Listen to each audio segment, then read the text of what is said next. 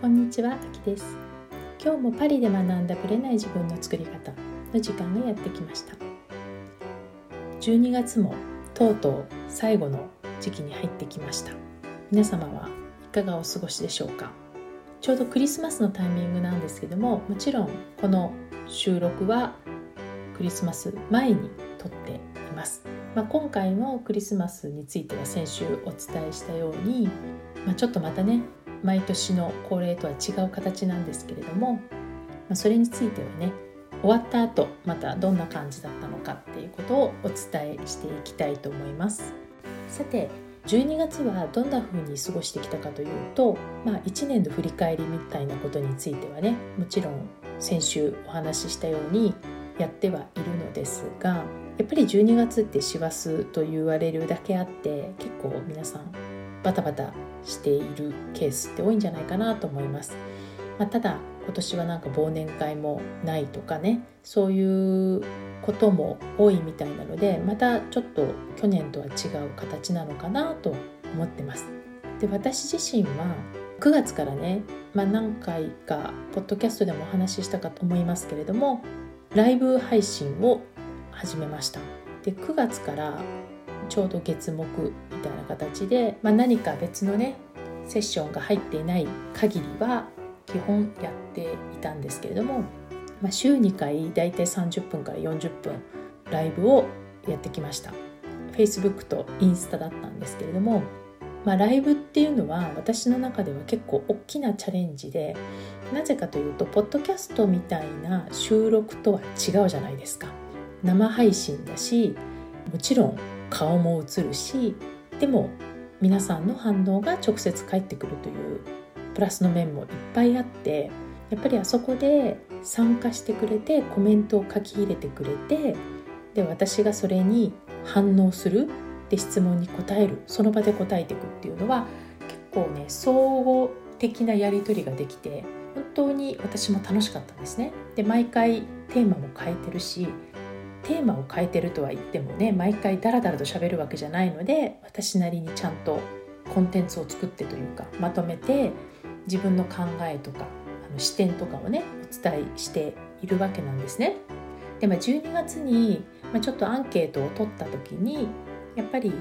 今自分が、まあ、これはねライブをずっとやりながら考えてたんですね。あなんでこういうことを質問してくるんだろうとか何でこういうコメントをするんだろうっていうのをまあ一人一人の反応を見た時にやっぱりねブレーキがいろんな意味でかかってる方が非常に多いなと思ったんですよ。これは私も含めてなんですけどもブレーキって無意識でやっぱりかかってしまうんですね。でそのブレーキの原因そのものは人それぞれなんですけどもやっぱりねブレーキっていうのは変化が激しければ激しい時代にこそブレーキはかかるんですね。みんな軽やかにサクッと次の方に行きたいっていう気持ちが強ければ強いほどそれを抑えるというか引き戻す力も作用反作用の力で多いんですよね。なので頑張らなきゃと思うほど頑張っちゃダメだよみたいな力が働く。まあ、こういうことが日々の生活の中で溜まっていくとやろうできないのサイクルを繰り返してしまうんですよ。でこれがね年齢とかその時期とかそういう、まあ、個人的な要素もあるんですがやっぱね時代の変化が激しければ激しいほど今の自分ではいられないっていう状態が多いのでやろうとしたり適応しようとするとブレーキがかかりやすいという実態があります。だからこそそういう話が出てくるのかなと思ってまあいつもは30分の1回きりのコンテンツなんですけどもちょっとじっくりと向き合ってもらうための4回のライブをしました。全部でね、まあ、小分けにしてるとはいえ合計すると3時間半ぐらいのライブになるのでまあ半日のセミナーを受けた感じにはなったと思います。でたくさんの方からね結構自分を見直すいいきっかけになったとかたくさんの本当にコメントをいただいて、まあ、ちょっと今手元にないのでお読みすることができないんだけれどもやっぱり知ってるのと知らないのは違うしやっぱブレーキにもタイプがあるとか個人の性格にもよるとかあとブレーキを外す時にこれだけは分かってた方がいいよっていうことを知っておくかどうかっていうのがまず第一。あとは実践でどうやっていくかっていうのが大事。みたいなことに気づけたら嬉しいなと思ってます。私自身もね全然こうセミナー的なものをやってなかったんですよね。自分のやっている、まあ、クライアントさん向けのプログラムとしてちょっとこれについてお話しますみたいなのはやったけれども全然ね会ったこともないというか接点がない方に向けてライブを3時間半やるっていうのは本当に初めてだったので私にとってもすごくいい経験になりました。でやっぱり2021年は、まあ、まさにねなんか風の時代とか言われてますけれども風の時代ならではのやっぱりブレーキを自分で外して実践してそれを結果を出していく。でそれを自分の自信としてさらに高スパイラルに入っていけるようにしていくっていう体制を作ろうと思って、まあ、1月からちょっと新しいコンテンツもスタートします。なので、まあ、一緒にやっていく方には本当に結果を出してもらえるように私も全面サポートしていこうと思ってるんですがやっぱりメンタルって無意識でもうやってしまってるところがあるんですよね。なのでやっぱり外側からある程度力をかけて別にライズアップみたいにやるとかそういう感じではなくてね。私の場合はいかに自分でできるようにトレーニングしていくかっていうことをメインにやってるんですけどもそこの部分をねこう腑に落として毎日の生活の中で使っていくっていうトレーニングをね1月からやっていこうと思います私自身もねちょっとこう自分と向き合ってきた1年からちょっと一気にアクティブになっていこうと思っていて、まあ、そういう意味での久しぶりのね本当に久しぶりのコンテンツなんですけどもちょっと大々的にやっていこうと思っている感じですね。なのでもちろんこのポッドキャストはねポッドキャストで続けていくし私も大好きな活動なのでいろんな角度からねやっていこうと思ってるんですけどもやっぱり私のやってる活動の中で、まあ、ためになることとか自分の生活に落とし込んでいくっていうところではもしよかったらこのソワメムサロンとインスタグラムのライブに、まあ登録していただけると完全なオープンではないので申請しなきゃいけないんですけどもそれに入ってアーカイブでも見れる状態にはしてるのでね全部ではないあの定期的に消してはいきますけど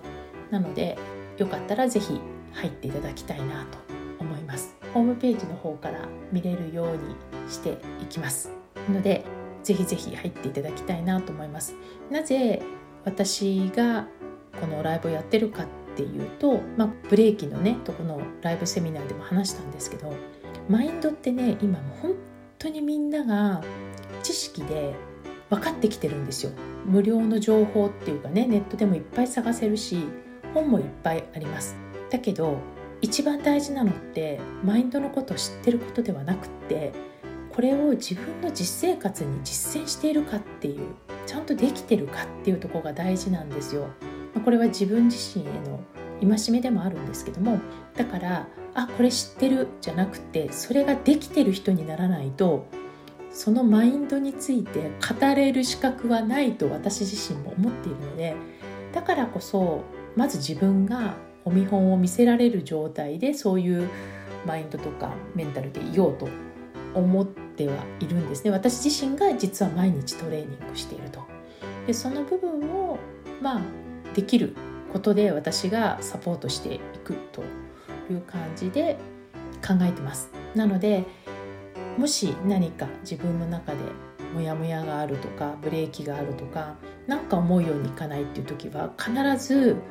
何かのブレーキがかかってます。これが意識的なものなのか無意識的なものなのかはもちろんセッションとかこう話してみないとわからないんですけどもでもライブではある程度ね自分で分かる方法もお伝えしたしやっぱりみんな頑張ろうっていう方に意識が向くけど頑張る前にブレーキ外した方が何倍も早くいけるんだよっていうことを伝えたかったのでその辺をね是非知っていただく機会になったらよかったなと思ってライブを配信しました。ということで1月もねずっとまた通常のねソワメムサロンのライブは続けていきたいと思いますので、まあ、ポッドキャストと合わせてよかったら是非覗いてみてください。それでは本編スタートです。はい本編です今年最後のポッドキャストの配信になるかと思うんですけれども1年の振り返りについては前回お話ししたと思いますので今週は、まあ、今年最後ではあるんですけど軽いお話で締めたいなと思っています実はこの秋からネットフリックスでエミリー・イン・パリスっていうあのエミリー・パリに行くなのかな日本語タイトルが。こちらが、まあ、放映されてすごい人気だと。であれはまあ面白おかしくね書いてるしまあほんと綺麗なパリもいっぱい写ってるのですごくあの大人気なんだけれどもあれはこうフランスに住んでるというかパリを知ってる人から見たらあれはどう感じるのかっていうのを聞いてみたいっていう声がね結構あったんですね。で私もなかなかねやっぱもうネットフリックス自体をもう見る機会すらなくてでずっと掘ってたんですけども、まあ、たまたま1話2話見ただけでおおなるほどなるほどと思ってで、まあ、ちょっと Facebook に、まあ、パリ在住というかフランスのことを知ってる人に、まあ、どう思うとちょっと声をかけてみました。というのも私一人の意見が果たして、まあ、フランス在住者の声なのかわからないし、まあ、今でもねこれはもう明らかに最初に言った通り試験たっぷりなので私個人の意見ですなのでこれがフランスに住んでる人の全ての意見だとは全く思ってほしくないしあくまでも私の観点でそう思いましたみたいな話を、まあ、今日はね軽く流して聞いていただけたらなと思います。このエミリー・ン・パリスっていうのは、まあ、要はこうシカゴで働いてるエミリーが、まあ、フランスにフランスの企業で、まあ、急に働くことになってパリに、まあ、1年の研修じゃないけどもなんかそういう形で1年で来るという形で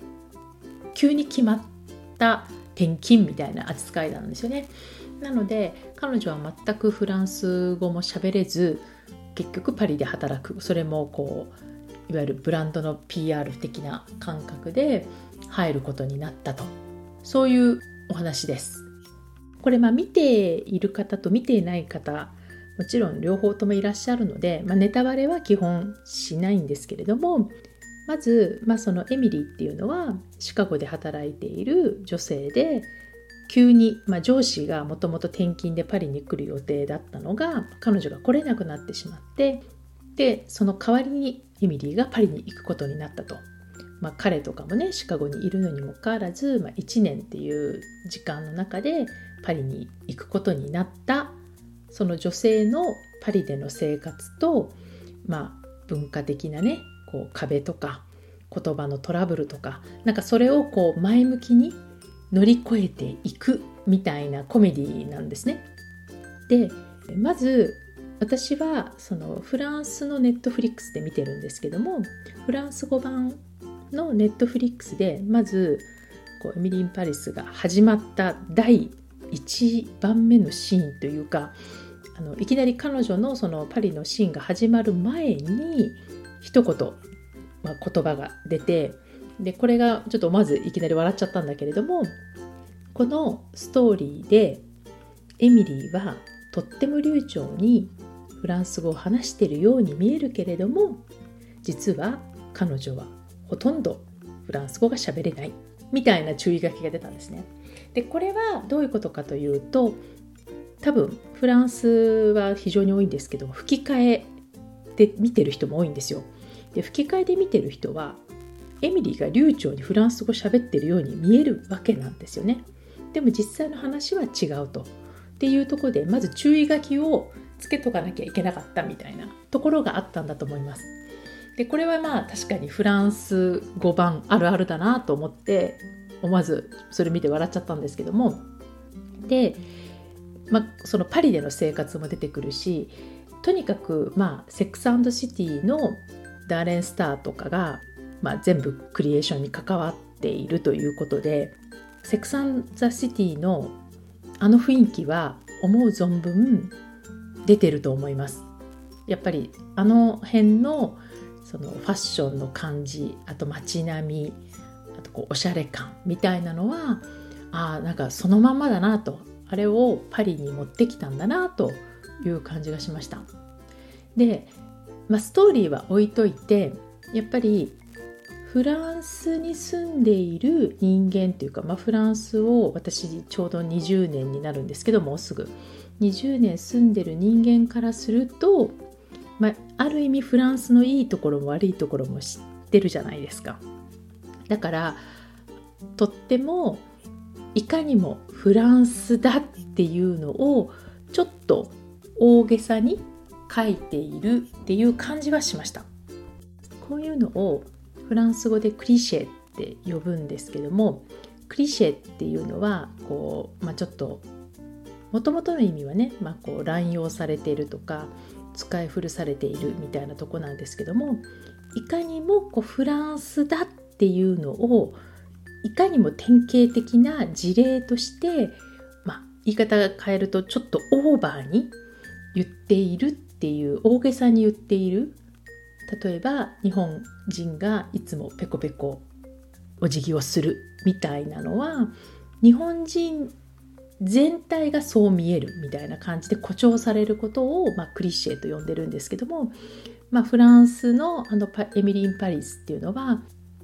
アメリカ人から見たフランスなんだろうなっていう感じがするんですね。いいところも悪いところも含めて。だから特に悪いところはより強調されているっていうのはすごい面白いと思いました。例えばまあ、これね逆のパターンもあるんですよね。アメリカのクリシエも入ってるんですけどもまずフランスの方のクリシエで言うと基本フランスの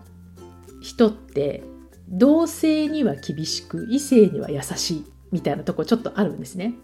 だからエミリーにとって同性いわゆるフランス人の女は結構、うん、意地悪に描かれてるしだから彼女の上司っていうのは結構いかにもフランス女みたいなちょっと意地悪チックなあんな意地悪するかな仕事でみたいなぐらいの意地悪をするとかあとその代わり男性フランスの男性はめっちゃ優しいんですよね。でこの辺はすごいクリシェっていう感じなんですよね。でこの意地悪加減で言うと意地悪なお花屋さんが出てくるんですよ。そのエミリーがバラを選ぼうとしたらそのお花屋さんが「あなたにはバラがふさわしくないこっちの花にしなさい」って言うんですね。確かにああいうこと言いそうな人はいる。でもあれはちょっとやりすぎかなと思いましたね。例えばこれを、まあ、その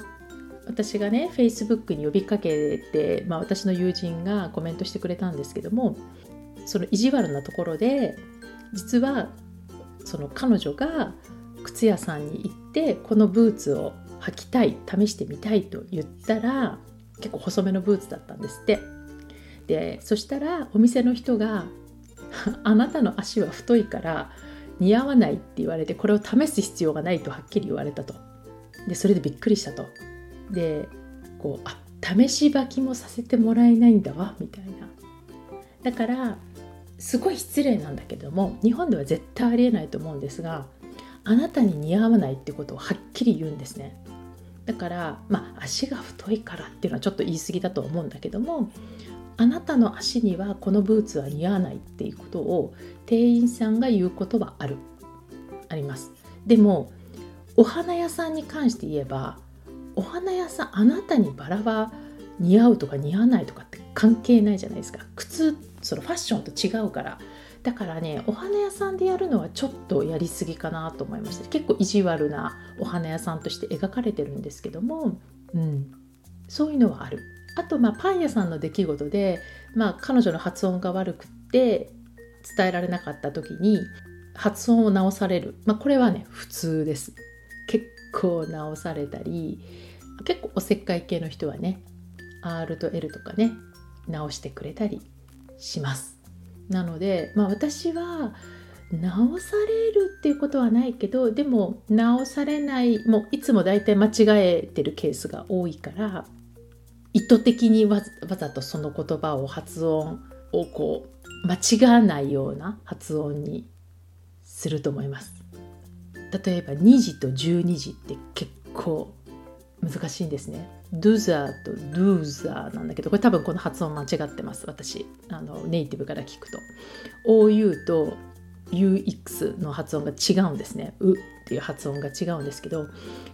だからこう2時と12時っていうのを普通にパッと言っちゃうと失敗するので2時の時はドゥザーってはっきりこうちょっと短めに言って12時の時にはわざとドゥーザーってこう言うと絶対2時とは間違えないので発音が悪くてもそういうのは結構ありますね。なのでまあこれはちょっとクリシェみたいな感じ。あとアメリカのクリシェで笑っちゃったのはエミリーが初会議に出て、まあ、内部ミーティングをしてる時にエミリーがすっごい大きな声で喋ってんですよ。でそうするとフランスの、まあ、誰か同僚だったと思うんですけど、まあ、その方が「なんであなたそんな叫んで喋るの?」っって言うんですね。でこれもあのフランスから見たアメリカ人なんだけどもアメリカ人ってほんと声が大きいですね。まあ確かにアメリカ人から見たらフランス人はボソボソ喋ってるように見えるんだけど私から見るとアメリカ人ってほんと遠くでも分かっちゃうぐらい声がだからもうデフォルトが違うんだろうなってちょっと思いましたね。まあその辺はあの言語の問題もあるのかなと思いました。でまあそういうクリシェがいっぱい入ってるので、うん、笑えるところもあればちょっとやりすぎだろうみたいなのは結構混ざってるような気がします。あとツッコミどころ満載っていう形で言えば、まあ、ファッションもそうなんだけれども、まあ、エミリみたいなファッションをしてる人はパリにいませんほぼ。もうやっぱりだからあれはセックスシティのあのノリを入れてきてるからなんですけどあんな格好しないしたらもうすぐ外国人だってわかるし逆にフランスの人はあんな格好絶対しないですね。だからあれは逆にエミリーだからできる格好ではあると思います。もう今時ベレー帽なんておしゃれでしないでしょうみたいな。あれもだからまあ海外の方が持つパリジェンヌのイメージなんだろうなってあのベレー帽でなんかバゲット持ってる姿とかなんかついついまあ、描かれたりするけど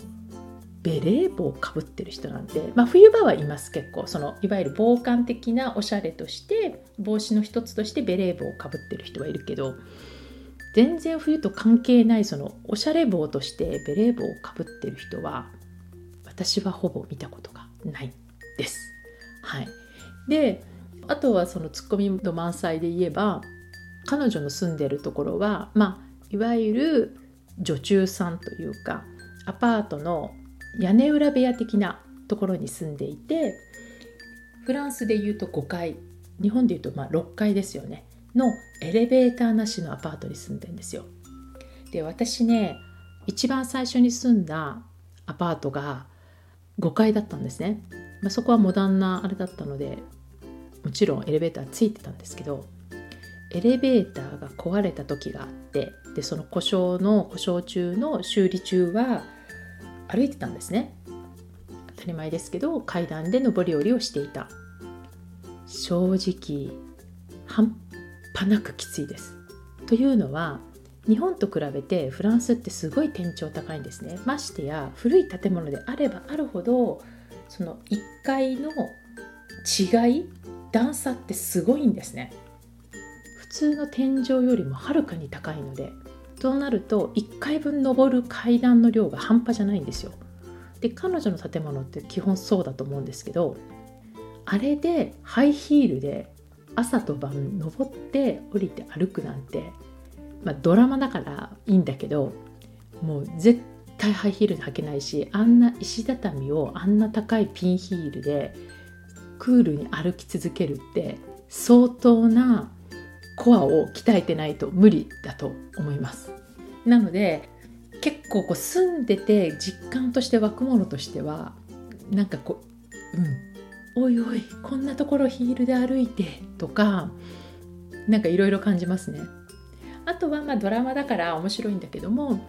やっぱどこだかわかるじゃないですか住んでる人だと。あこのカフェはルーブルのところのカフェだなとかあこの公園はあそこの公園だなとかって結構わかるところもあるんですけどその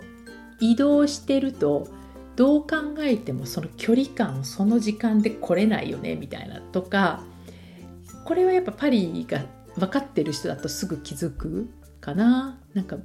こうすぐその場所に行ってご近所のように歩いてるけどいやどう考えたってこれタクシーかメトロ乗らないと無理だよねみたいなのは結構ちょこちょこ感じてしまうかもしれないかな。あとはそうですねあの、まあ、ドラマだからしょうがないけどエミリーだけが英語喋れんのに全員がみんな英語喋ってるっていうのは結構思わず笑っちゃうというか絶対フランス人はフランス語喋らせます。うん、のでみんなすぐ英語喋って優しいなと私は見ていました。なので、まあ、そういう細々したこともあるしまあなんかこう意地悪な上司女性上司とかまああの会社の雰囲気はあるあるですねでもやっぱり会社が10時半からしか始まらないとかっていうのはちょっとそのやりすぎというか感じがするので、まあ、正直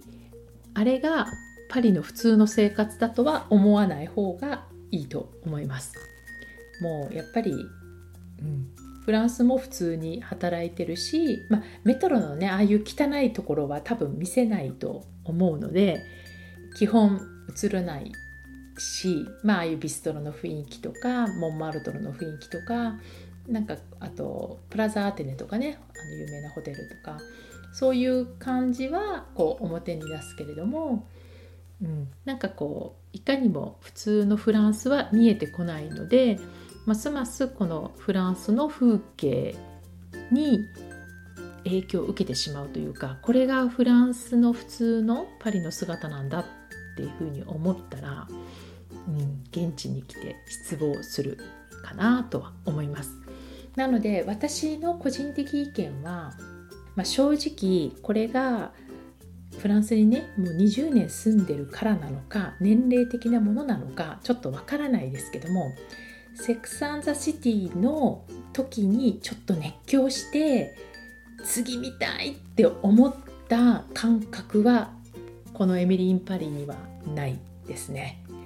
多分もしかしたら20年前の私が見たら多分違ってたのかもしれないしあと私がねちょっと個人的に思ったのはダーレン・スターが、まあ、セックス・シティを作ったっていうのも分かるんだけれどもあのノリがそのまま来てる感じがするんですね。なんかこうちょっとこう進化したとか新しい姿を見たっていう感覚があんまりなかったのでなんか私の中からの中ではこう15年前とか20年前のあの雰囲気がそのままタイムスリップしてきた感じになっちゃうというか。だからこうあんまりね、うん、当時だったらもっと熱狂したかもしれないけど今の時代に合ってんのかなっていう、まあ、インスタグラムとかねそういうのは結構もちろん今時のテクノロジーを入れてやってるんだけど視点とかそういうのはあんまり、うん、当時アメリカから見たパリっていうのとあんまり変わってないのかなって思うとうんなんかこう見るけどこう喜んでシーズン2ももう楽しみで仕方がないっていうノリでは全くないという感じですかね。まあ、多分フランスに住んでる人とあれエミリン・パリスは結構すごい人気があるって聞いてるんですけどフランス人の中では結構、うん、なんかこういろんな複雑な感情があったりとか突っ込まれてるとかいろいろ聞きましたし、まあ、それはそれででも私は正直アメリカから見たフランスっていう位置づけで見れば面白いんじゃないかなと思います。それくらいやっぱりこうアメリカとフランスって面白い感じで比較されるしその日本でまあ日本だけじゃないんですけどもフランス人は服を10着しか買わないっていうあの本が大ベストセラーになったのもあれはやっぱりアメリカ人の視点が結構日本人の視点に、共感を与えたっていうところもすごくあるんですよね。あれ話としては面白いけど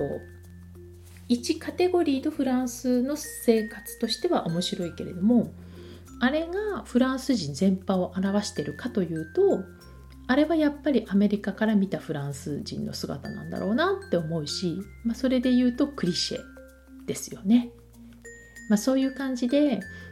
やっぱり私もね多分アメリカとかイギリスの映画とかね、まあ、他の国の映画でもそうですけど見る時にそういう目でその国を見てしまうとこもあるんですがやっぱり住んでるからこそ感じることっていうのもねきちんと踏まえて見ていかなきゃいけないんだなっていうのを自分がまあこのパリのねあの映像を見ながら感じたことでした。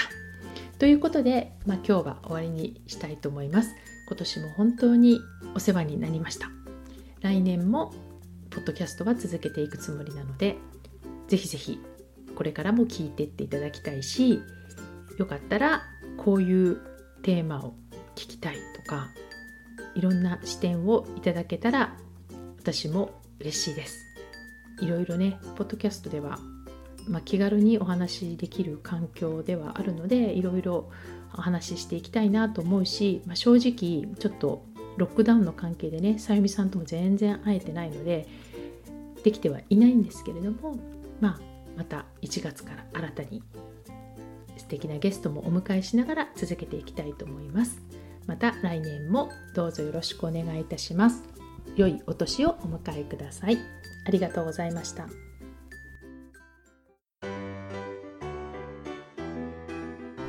この番組は毎週金曜日をめどにお届けしています。確実にお届けするための方法として iTunes や Podcast のアプリの購読ボタンを押せば自動的に配信されますので、ぜひ購読するのボタンを押してください。また皆様からの質問や感想をお待ちしています。オフィシャルサイトはパリプロジェクトで検索していただきお問い合わせから質問や感想をぜひ送ってください。オフィシャルサイトから LINE アットやメールレターで有益な情報をお届けしているのでこちらもぜひ登録してくださいね。また次回もパリで学んだブレない自分の作り方をお楽しみに。秋でした。